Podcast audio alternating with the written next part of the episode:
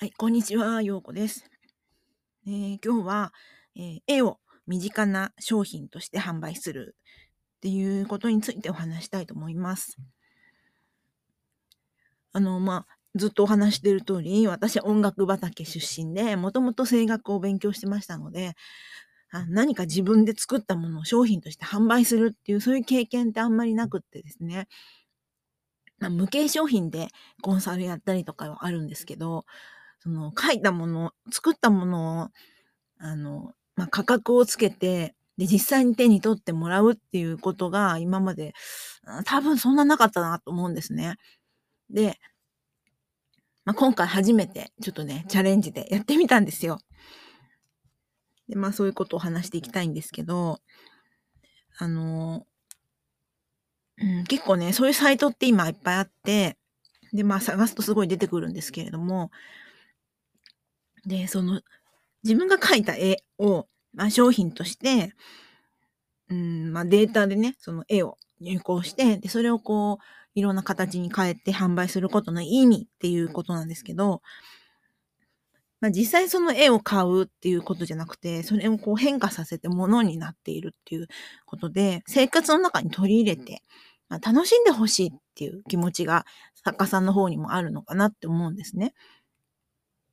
で、まあ、絵を買うとかね、結構ハードルが高くて、なかなか買ってもらえないとか、見に来てもらえないっていう人も、そういう気軽なサイトから物を作って販売するっていう風になると、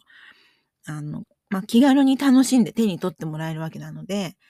まあ、そういうところが、まあ、皆さんのこう、ニーズと合ってね、いろんなサイトができてるんだなと思うんですけれども、で、携帯カバーとか、トートバッグとか T シャツですね。あとは、まあ、スカーフとかハンカチとか大きいところになるとワンピースとかが、まあ、そんな感じで生活に使えるものっていうのがどんどん出てきてると思うんですよ。で、私すごいいいなと思うのが、まあそれ単価は安いかもしれない。確かに。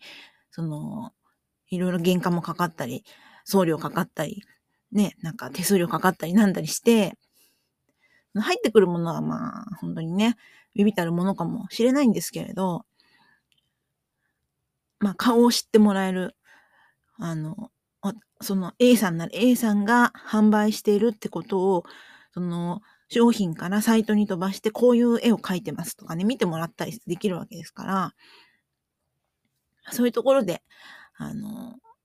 なんだろう、実際にこうあんまり絵は見に来てもらえないかもしれない人たちにも、こう認知してもらえるっていうのかな。まあそういうところでちょっと広がりが持てるっていうのがいいなって思うんですよね。であと私、こう手芸をやってたので、刺繍だとか、で母も祖母も割とそういうのが得意でね、あの編み物をやったり洋服作ったりっていうのを見てるんで、うん。なんかそこに自分の絵が活かされるんだったら、あのすごいこう、日々目にしてもらえるわけですよ。まあ、帽子でもいいし、カバンでもいいんですけどね。うん、で、こう、絵を飾っておくっていう、その絵を飾る部屋の空間の、まあ、それとはまた別に、なんかこう、ものを作るっていうかな。使うっていうかな。なんかそういうところで日々目にしてもらえるっていうのもまた一つ、すごくうん、なんだろう、楽しんでもらえることだなって思ってね、うん、いいなって思ってます。で、私が今やってるのは、今日発注したんですけど、えっ、ー、と、オリジナルラボっていう会社があるんですね。で、最近知ったんですけど、オリジナルラボ株式会社っていう、まあ、日本の会社なんですけれども、で、たまたまその携帯のカバー、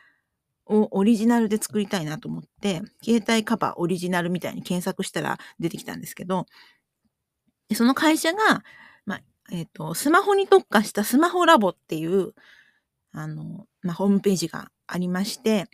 で、そこから、えっ、ー、と、iPhone とか Android とか選んで、で、機種を選んで行くんですけど、すごい簡単でした。うん。で、自分の画像だけデータで持っていれば、あの、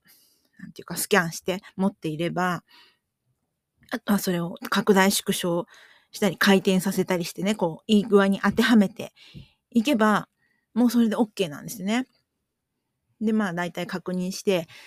で、まあ、お試しでちょっと自分用に今発注してるんですけど、えー、何日かな ?3 日ぐらいで届くって言ってましたね。うん。で、なんか自分でやっぱ自分の作品を使ってみるっていうのもいい経験だなと思って、まあ、今こう部屋に置いたりもしてるんですけれど、それをこう実際に使ってみたら、なんていうか、まあ絵を描いた人本人も自己肯定感が上がったりとか、まあ宣伝にもなりますしね。なんか楽しいなって思ってね、やってみたんですけど、まあ、他にもですね、まあ、すずりっていうところだったり、まあ、探せばいろいろ、そういう、うん、販売、作成してくれるところね、いろいろあって、で、まあ、これは最近の流れ、結構流れなのかなって思うようになりました。うん。やっぱそういう、なんていうかな、IT 関係がどんどん簡単になって、誰でもできるようになってるから、あの、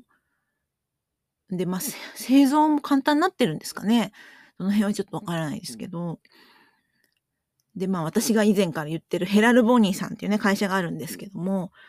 あの、そこは、障害持ってる方の作品を、えー、販売したり、えー、それこそそワンピースにしたり、うん、カバンにしたりっていうことで、いろんな形にして売っているんですけれども、やっぱすごいこう、作品を手に持って、めで、めでることができるっていうのかな。それがすごくいいなって私は思っていて、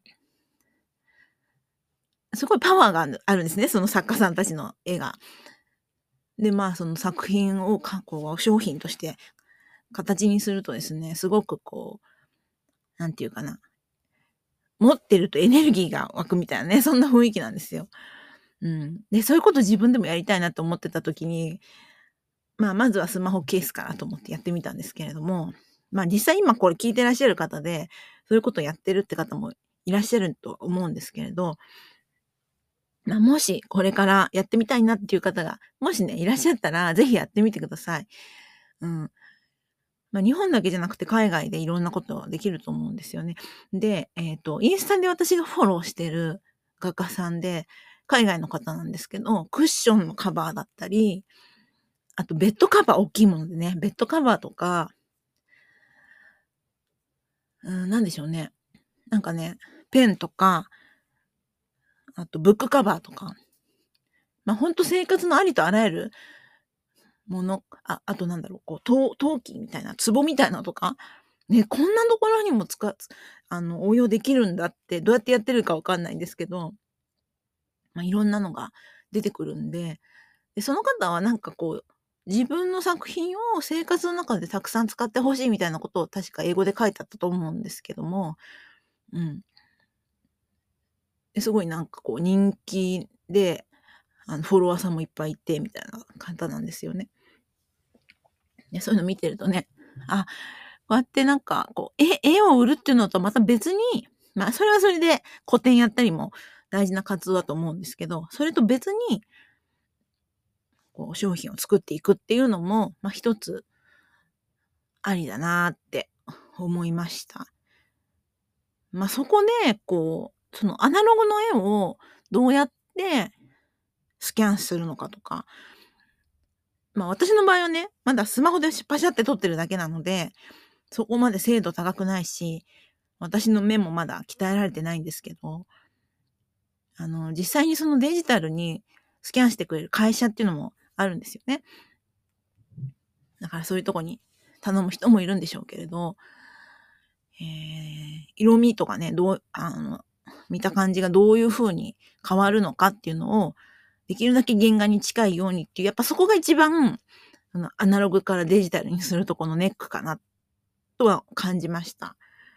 うん。だからこそ、そのデジタルで絵を描いてしまえば早いじゃんと思うんですよね。うん。まあ、それはまた別の機会に話したいと思うんですけど、で、私も今ちょっとね、その、デジタルツールを少し触ってるんですけど、なんかこうね、やっぱ慣れるまで、全然感覚が別っていうか、ちょっと事務、事務作業してるみたいな脳みそになってきちゃって、なんかね、ちょっとまだこう、クリエイティブな方に寄れないっていう感じがあってあるんですけど、うん。あ、もしそれが使いこなせれば、すごく、あの、そうやってネットで、なんていうかな、作業をしていくの早いなっていうふうにね、うん、思った次第です。はい。というわけで今日はですね、あの、絵を作品にして販売するということについてお話ししました。